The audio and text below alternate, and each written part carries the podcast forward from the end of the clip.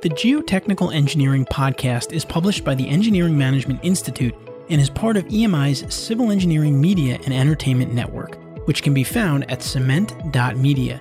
That's cement, C E M E N T dot media.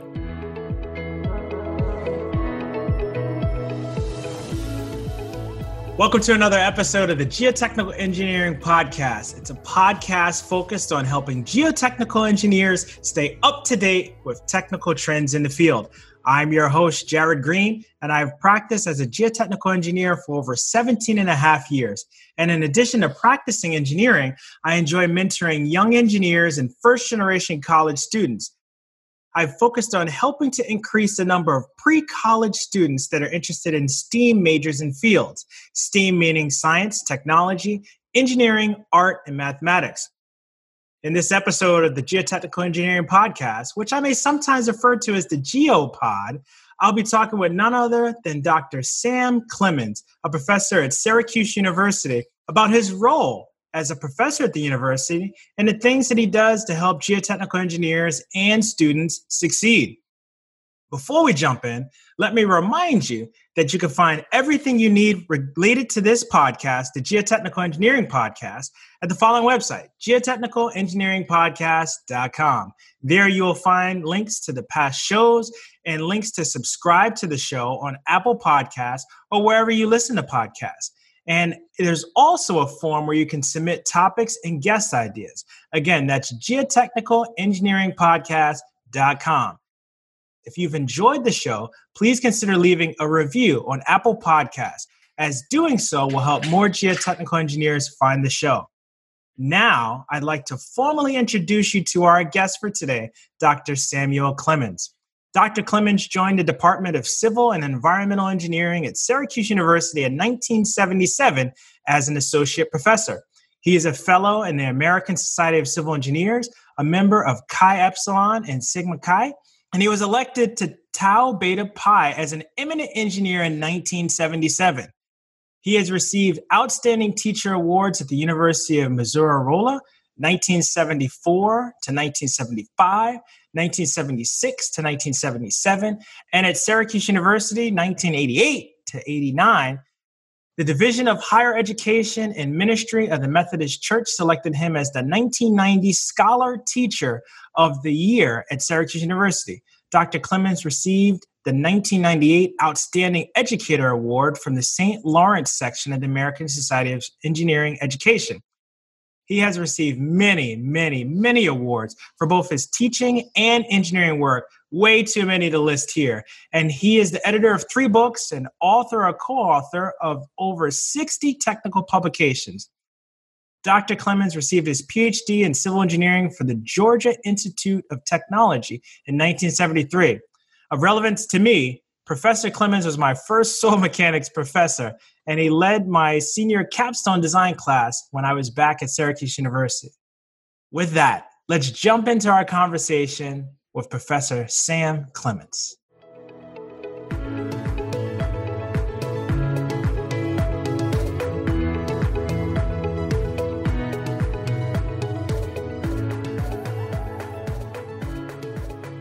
Welcome to another episode of the Geotechnical Engineering Podcast. We have our guest today, Professor Sam Clemence. Welcome to the Geotechnical Podcast. We are honored to have you, Professor. Thank you so much for including me in this wonderful program. I really, really appreciate it. Oh man, this is a, a it's kind of like a moment of personal pride because you were my first soil mechanics professor at Syracuse over 20 years ago. Wow. believe that? Wow. I, actually, I remember. I was going to include a little bit about that. I, no, I remember teaching you foundation engineering and design. And at the beginning of the semester, you were okay, but you didn't seem to be tuned in. And then one day we talked after class and you had this little gleam in your eye. And I thought, oh, we've got him. He's going to be a great geotechnical engineer. And sure enough, that happened. I'm so proud. We're all so proud of your accomplishments. Yeah, at first I didn't know what was going on. So as a particulate matter, I was like, what is going on? That's right. That's true. It's uh, very different from structures and uh, a lot of the other civil uh, specialties. You're right. Well, we gave an uh, introduction, went over your bio earlier in the show, but like if we had to say it in your own words, what would you tell the listeners your daily life is like at Syracuse University? And you've been here since late 70s, so that daily life probably changed over the years, but what would you say? Yes, it has. You know, I've been here 43 winters. We counted as winters. I'm from Atlanta, Georgia originally, but 43 years. I retired in 2014, but um, I've still continued to be active in the department and I assist with the senior design course, which is a wonderful, wonderful experience. We really have one of the oldest senior design courses in the country. Almost 60 years ago, we started it. It was called planning engineering in those days, but it's really a wonderful capstone design course. And I think it's something that I love to teach because it gives students that are not necessarily great analytical performers, but are good designers, a chance for them to uh, excel. And it's always wonderful to see students that, you know, maybe not the smartest kids in the class, but the ones that know how to design and get excited with teamwork and uh, work well together and come up with a good project. So I do that. I review papers uh, for several professional societies, help in the department any way I can. So it's good. I remember the capstone design. That was a lot of fun. It, you know, working with somebody to focus in the civil, somebody to focus in environmental, focus in the structure. And the reality is that that capstone was a preview of what you know the daily life would look like as a consultant because we work with different consultants all the time, different disciplines. That's what we hope to do to simulate. And then the wonderful thing is at the end we have a presentation where we have engineers come, prominent engineers like Jared Green come and visit and listen to the seniors present their projects and you ask wonderful questions you prepare them for that real life experience and so i love to do it i hope i can maybe be hobbling in there for the next couple of years to continue to do it i also saw a video that uh, syracuse posted i believe it was from last year where it showed i think there were freshmen or sophomore students that had prepared bridge designs and they had to step on them and one of the things i thought was so powerful is that you would step on the bridge with the designer. And sometimes you'd stay, and other times you guys would, you know, come down to 18 inches. But I thought that was pretty awesome. Yeah, that was a lot of fun. It was a freshman course, and uh, we would give them a limited amount of material, and they had to support 300 pounds, and uh, it was fun. Yeah, they, I think it really uh, sort of brought home not just the theoretical part, but practical application. You got to build something that's going to stand up and take the load, so they get a visual idea if it doesn't perform well and everybody's watching too, which makes it even more fun. Yeah, that's right. Yeah, we do that at the end of the semester. Yeah. Well, Professor, I know that you served as a naval officer in the U.S. Navy Civil Engineering Corps, and I want to thank you for your service. What would you say? How did that experience benefit your career?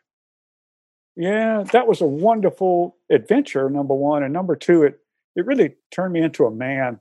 I really recommend it for anybody that it gets out, graduates, and doesn't know what to do. Boy, it just it, what they do is they take you, they train you, and they put you in big positions of uh, responsibility.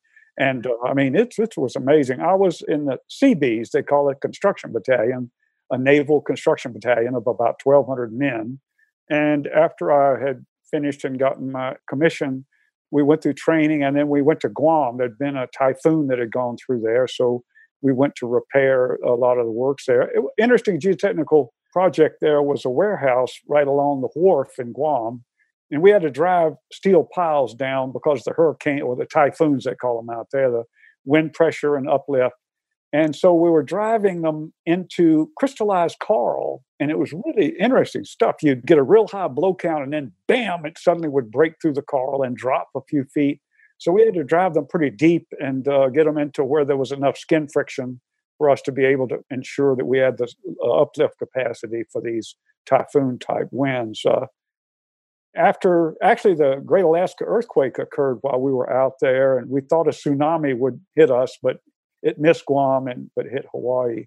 And while we were there, we got called up to go into Vietnam. It was at that time when that became very, very active. So I went in with an advanced party, and we did. That was combat engineering, very different from uh, regular engineering. You know, you've got people shooting at you. You've got to be careful what you're doing. You've got to always be ready to grab your weapon and uh, protect yourself. And uh, it was exciting probably the best adventure I had was um, I had a Seabee team, they called it. Took 12 enlisted men and an officer. And I was a young guy. I was an ensign, I guess, when I went. And they sent us up into northeast Thailand to build a dam, a road, and a bridge. The communists were coming across the Mekong River, and uh, they had this aid, U.S. aid program where we wanted to show that you know we were supporting the people. So we convoy up there with bulldozers and scrapers and all this equipment, and we had about 30 or 40 Thai, young Thai men to help us. And we built this road, and um, it was actually the material was interesting. It's laterite.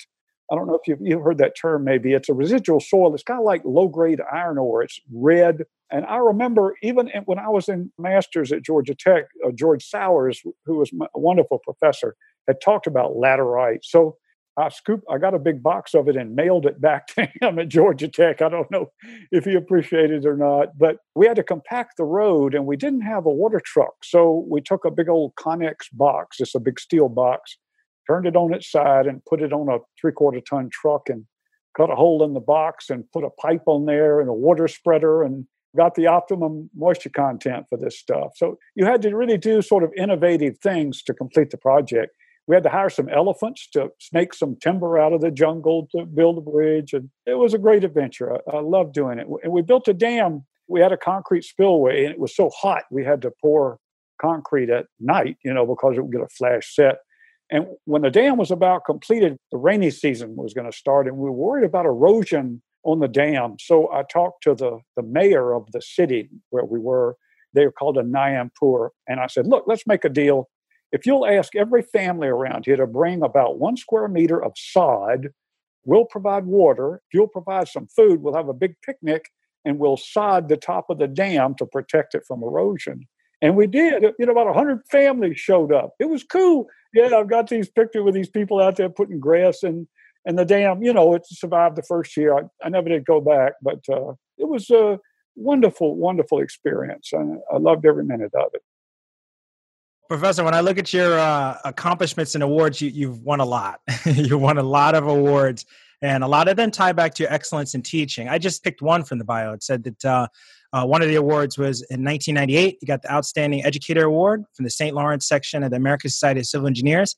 I would imagine an award like that comes from somebody that is passionate in what they do. As a student, I had you as a professor, so I know that you're passionate about what you do. But tell us more about why you wanted to be a professor, what that's meant to you. Thank you, Jared. Yeah, actually, that award, I didn't know anything about that. The dean nominated me for that, the dean of our college, and I was shocked. I was really grateful that he did that. Yeah, but I really came into teaching rather late because uh, I had co-op through Georgia Tech. I spent six or seven years in the Navy, and took me a long time to get a PhD. And I really wasn't sure that I wanted to do it. But once I started teaching, I loved it. And I tried to make it practical. I tried to bring in practical examples. I think that's the value of, of going out into practice first and then teaching. You know, you, if you have some experience, I think the students appreciate that. So I love to do that. I'm kind of a visual learner. So I've taken a lot of pictures as I've gone along. So I tried to reinforce concepts with visual ideas. And I just loved it. I love students. I love having students like you, somebody that you started, you didn't know if you wanted to be in geotech, but when you found that you liked it, it, it was just thrilling to me to see you take it and, and have all the wonderful accomplishments that you've done since then. That just makes my heart full to think about students like that. So it's a something that I love to do. I have to tell you, uh, the visual part, often I would talk about a concept, I don't know, compaction or permeability. Then I try to show some slides, you know, that I had from examples. I had an 8.30 class uh, typically, and one day I, I go to class and almost everybody's there right on time. There's a lot of people there earlier than me, and that's kind of suspicious, you know. But so I've lecture going, and about the last 15 minutes of the class, I'm going to show them slides. I shut down everything and I said, okay, we're going to show some slides. And I pulled the screen down, and they had taped a centerfold of a Playboy bunny on the screen and it said, Hi, Sam, I love your Southern accent when I pulled down the screen to show the slides. So I was so flabbergasted, I, I couldn't, I, I just had to dismiss class. but they knew I was going to show some slides, so they knew that I loved to use visual learning. It was fun. Yeah, that's uh, if it's a profession that you love, just like you love your profession, and you can just feel it when you uh, talk with people and work in it. So that's great. You think about your experience, you think about the good times, but what are some of the challenges that you had to overcome?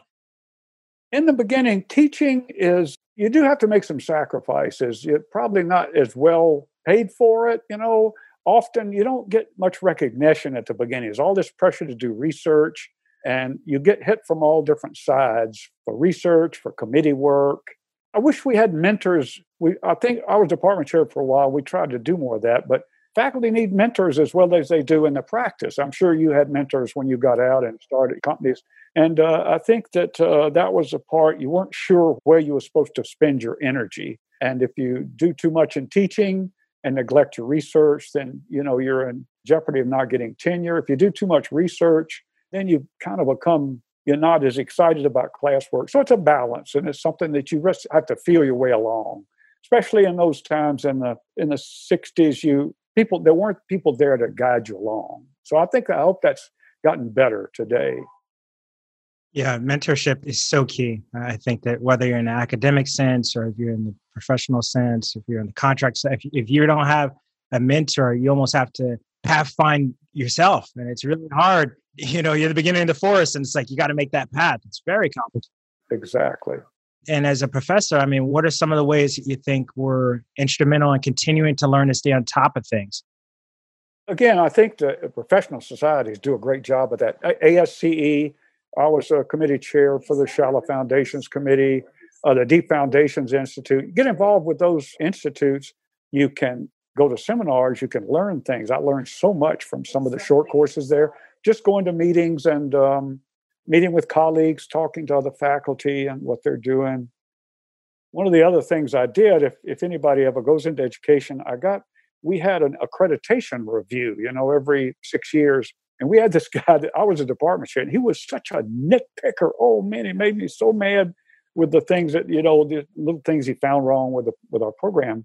So I called up and complained, and, and the guy says, Well, why don't you become a evaluator? If you want to change the system, become one of them. So I actually did start going to accreditation visits, and it was eye opening. I, I, went to all different types of schools, from small ones up to, I went to Stanford, I went to, you know, and you really gain a wonderful uh, sense of what others do in their educational programs. And that was a really great help to see how other people did approach their education. A lot of good ideas came out. That's awesome. And that's so important. I mean, if you lose your ABET accreditation, I mean, that's kind of it. Yeah, it's a very serious program. It's good. When you think back on your career, I mean, what do you think were some of the big surprises eh, when you think about the time as an educator? I guess I'm surprised at how much today the computing applications have taken over, how much that's used today.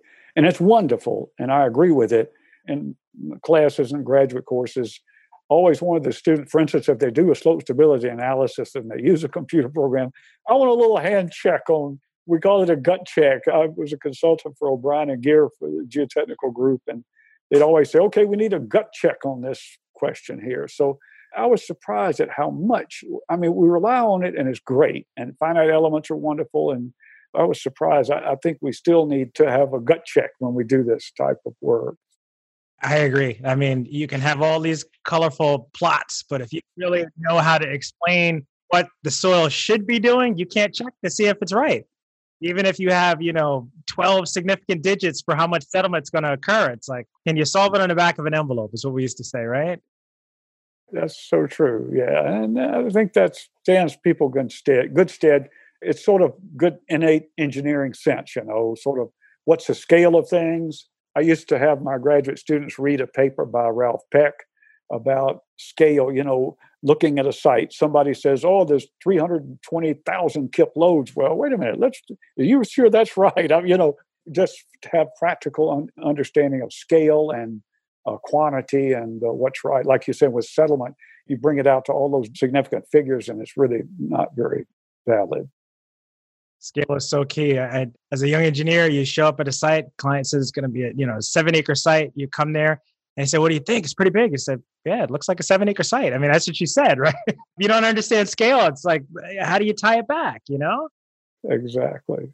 Another thing that I always think it's uh, great about your experience is that you tried to retire a few times. Can you tell our listeners about that? Because I think as a geotechnical engineer, and a geotechnical engineering professor.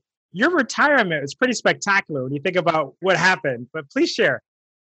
2014, I retired. I had a great party. I gave a lecture on the history of engineering. But some of my students came back from all over the world. It was fun. So the chancellor called me the next fall, and he said, "You know, our the dean of Hendricks Chapel, who is the religious leader on campus. Syracuse University was founded as a Methodist church by the Methodist Church a long time ago in the 1870s, and uh, we built this beautiful chapel right on the quad. As you remember, in the surveying course, you had to estimate the height of the chapel using a triangulation.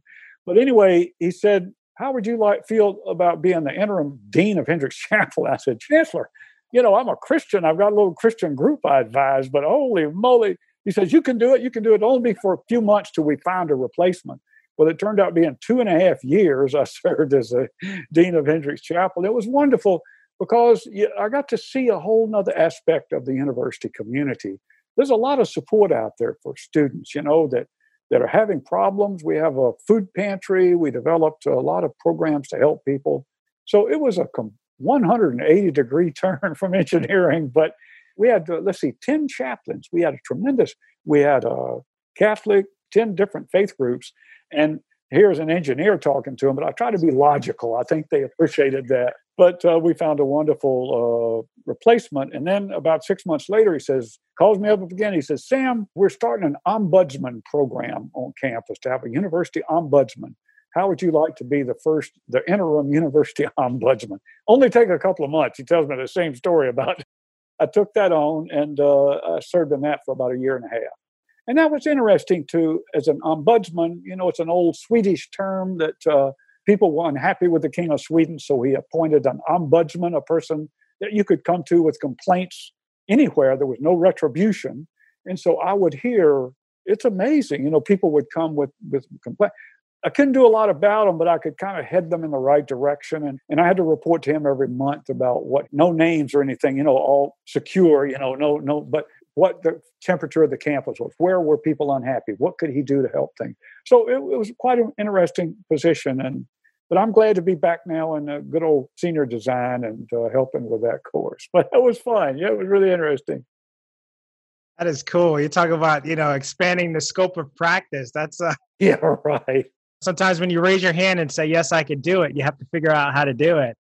You've done that. I know you've done it in so many ways. It takes a little courage, but it, it's really rewarding, I think, isn't it? You it opens up your mind to you've done that, I know, in so many different areas. Yeah. So it's fine. And we think about diversity within what it means to be a geotechnical engineer. I know there was a time you taught a class about Leonardo da Vinci. And I think that's just awesome. And actually, I have a little shirt that you know gives a tribute to that, the divine geometry, tying that back to pizza, right? I, yeah, I wish you'd been around for it. We had a Mellon Foundation project where we tried to integrate the arts and sciences with the professional schools. They, they seemed like they were separate entities. You know, engineering's over here, uh, law is here, new uh, public communications. How do we integrate those with uh, arts and sciences? How do we get to know faculty? And so actually we had programs and i got to know a renaissance art professor and uh, i'd always been interested in the history of engineering i tried to bring it into the class and so he asked me to lecture on roman engineering he was teaching an introductory art course art history and he was talking about the romans so i did that and then we i did a little bit about leonardo da vinci so one day we were walking across the quad and he says you know i teach a course on michelangelo it's an art course and i what i do is i teach the kids about Michelangelo, and then at spring break we go to Italy and we see his works. He says, but you know, it's kind of boring. As these art students are okay, but I'd like to mix it up. He said, let's do something on Leonardo da Vinci. I said, okay, we'll call it Leonardo da Vinci, artist and engineer. We made a proposal to the Dean of Engineering and Arts and Sciences, and they each gave us several thousand dollars to support the kids at spring break. So here's the plan. So we would teach the course together he was a wonderful teacher. He was a lot better than me. So I had to really scramble. I mean, you know, he was one of these eloquent professors that speaks in paragraphs. You know, he talked about Leonardo's concept of the Mona Lisa and all this. so I had to really scramble to keep up with him. So what we would do then, and we would stay in the class. It wasn't that he would teach one day and I wouldn't teach them. You know, I stayed with him. He stayed with me. He asked questions. I asked questions. And the students often said they loved it when we get in an argument about something that they could see. But then, so what we would do at spring break is we would limit the class to about 25 students, half engineering, half arts and sciences. We'd gather them all up and fly to Florence and spend a couple of days there. And then we'd go up to Vinci, where Leonardo was an illegitimate son of a notary. So his name means Leonard of Vinci. You know, he didn't have a last name. It's Leonardo of Vinci because he was born in Vinci, beautiful little mountain town right outside of Florence. So we'd go see where he was born, and then in Florence we'd go visit his workshops. A lot of his paintings are there at the um, main art institute in in Florence. We'd visit there, and then we'd fly. Uh, we'd take a train up to Milano because the Last Supper is there, and that's a magnificent painting. It's been damaged, and they only allow 20 people in as a group for only 15 minutes at a time. It's all humidity and temperature control. So we would uh, go into the, we'd visit that. And then Leonardo, at the end of his life, the king of France, Francis I, brought him to Amboise in France and had a house for him. And so Leonardo died there. So with the last few days, we go to Paris, we go to the Louvre because most of his paintings are there, the Mona Lisa's there, and then we go down where he would he died. So we started in Vinci, where he was born, and ended up in Amboise, where he died. Wonderful program. The kids loved it. We enjoyed it. We did it for about 10 years, and it was exhausting, though, to take for about 10 days spring break. But Leonardo, man, I mean, he anticipated, he understood geology. He says, How do you have these fossils up in the mountains? How did they get there? You know, and amazing polymath. You know, your shirt is mathematics, his geometry is amazing we actually have a copy of some of his notebooks at uh, Syracuse University. We had to have to handle them with uh, gloves on. You know, we take the students and let them see their replications of his drawings, and they're just phenomenal. Wonderful, wonderful experience. Yeah, that is awesome. Those students are never going to forget that. I think so. Yeah. Our listeners are geotechnical engineers from folks that are in school and trying to figure out if they want to go into geotechnical, all the way up through practicing PEs and PhDs what advice would you give them for staying technically sharp? Like, what are the things that geotechnical engineers should be doing consistently so they can stay sharp over the years? Number one, I tell this to my students to join ASCE, join the profession. You're part of it. You need to support it, you need to be active in it. I used to teach. Well, when the freshmen and the seniors, we'd have a part of the course was on ethics or proper professional conduct. And uh, I would always say, we'd have some examples, and I'd say, make sure that you join the ASC because they can help you with these problems. About, oh, I don't know, 10 years ago, I have a student call me up and he says, I graduated in civil engineering. And he says, I went into the rock business. He was a, what do you call those people that help set up rock shows? Uh, I don't know, there's a name for him anyway, but he's a grunt, you know. Said, I'm down in New York City and we're setting up this rock concert in this warehouse in older part of New York City. And some of these, they were steel beams, and some of them were really corroded. And uh, he says, I'm worried. He says, We're hanging heavy speakers from these. So it's an engineering problem, but he's a grunt, you know, he doesn't know what to do. So he goes to his boss and he says, You know, I'm worried about these steel beams up here. They're those joists, you know, welded bar joint. And the guy says, Don't you tell me about that. We're putting a concert in. I don't want to lose any money. You know, he, he blows him off. And he says, Well, I need to tell the owner. And he says, You do, you're fired. So he's caught, you know, between notifying this or not. So he calls me up. I don't want to. So I said, Well, yeah, I know it. Contact ASCE, the headquarters right there. You get a hold of their legal department and they'll help you out. And sure enough, they guided him through. He wrote a letter and presented it to his boss and to the owner to sort of protect himself from that. The profession, I think, is uh, just invaluable and go to those meetings, get to know uh, your fellow colleagues. I love Geostrata of the magazine. I don't know if you can see that. Yeah. You know, I was going to say that we were talking about new research. There's a one of the things I always think is so important. One of my graduate courses, I spent almost a half a semester on field test uh, interpretation of the results. You know, before you even do any design, what have you got out there in the field? What's the geology? What it's like? And they've got this new thing where you can do visual you can do virtual reality and look at the profile of the soil. So really wonderful. So I would encourage everybody to. I love the DFI. That's a wonderful organization, as well as uh, ASCE. Both of them provide great support for young engineers. So do it, have fun, meet those people, and talk dirt, you know, talk soils. I agree. It's been uh, many years now that I've been, you know, working as a geotechnical professional, and I can say that some of my best memories are being a part of these organizations, especially the two that you mentioned. Very unselfish people. Yeah. Well, thank you so much. We're going to take a quick break here, and then we're going to close out our talk with Professor Sam Clemence when we talk about the career factor of safety. Stick around.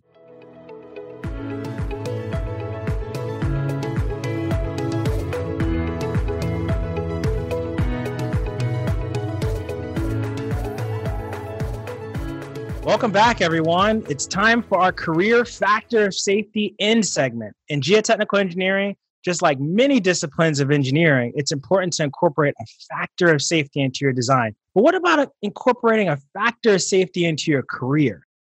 Today, of course, we're speaking with none other than Dr. Sam Clemence, and we're going to ask him just that. Professor, we spoke about all that you've accomplished in your career, what advice would you give to those geotechs that are listening that are planning to transition into the academic route? They might be a master's student getting ready to get a PhD and then become a professor, or they might be working as a professional and say, you don't want to go back and teach. How can they build security in their careers to give them a factor of safety when planning such a transition? Thank you, Jared. That's a great question. And I'm so glad that you're posing that because we need good teachers. We need people committed and passionate about teaching. So it's really important thing to do. I think the first thing is you have to realize that you may be poor for a while. It may the transition may not be so easy. So be willing to have a little sacrifice there. For young students, masters, PhD students, if at all possible, get out there and get some practical experience. Six months, a year, whatever you can fit in to sort of underpin when you go into teaching. It'll serve you in so many ways for many, many years for those people in the mid level or later that want to think about going into teaching, first thing I would do is volunteer at your local university or somewhere to be an adjunct professor. They won't pay you very much, I can guarantee you that, but you'll get a feel for what it's like to teach. Now, it's not exactly the way it'll be because if you do it full time, it's completely different from just dropping in and doing it, you know, once a week or whatever. But if you can find an adjunct position or if you can offer some seminars at ASCE or DFI, try that and see if you enjoy doing it. If you like it, then I would take the step and you really do need your, your what we call your PhD card, your, or your union card, your PhD so that uh, it kind of ensures you, helps you along the tenure track and all that. And the first few years, it's a struggle. It may be a struggle financially, but if you make some contacts with local consulting firms, you've got all this wonderful experience. If you're a more mature person or if you're a young person coming out, you've got some great research ideas. Hook up with those consulting firms and see if you can't serve them, help them, and use that during your time that you complete your education and start teaching. So please do it. We need people out there to get involved. Thank you for coming on and thank you for sharing such great insights with our listeners. What is the best way for them to find you? Uh, you're on social media or email you can share? LinkedIn. My email is spclement, S-P-C-L-E-M-N at syr.edu. Love to hear from anybody. Love to hear from people. Thank you so much. Thank you, Jared. I hope you enjoyed the episode today. We would love to hear your feedback, comments, or questions. Please feel free to go to our website, that being geotechnicalengineeringpodcast.com, where you'll find a summary of the key points discussed in today's episode, that being episode three, as well as links to any resources, websites, and books mentioned during this episode. Until next time, we wish you the very best in all your geotechnical engineering endeavors. Peace. The Geotechnical Engineering Podcast is published by the Engineering Management Institute and is part of EMI's Civil Engineering Media and Entertainment Network. The opinions on the show are those of the host and guests, not their employers. For information on EMI's people and project management skills training programs for civil engineers, visit engineeringmanagementinstitute.org.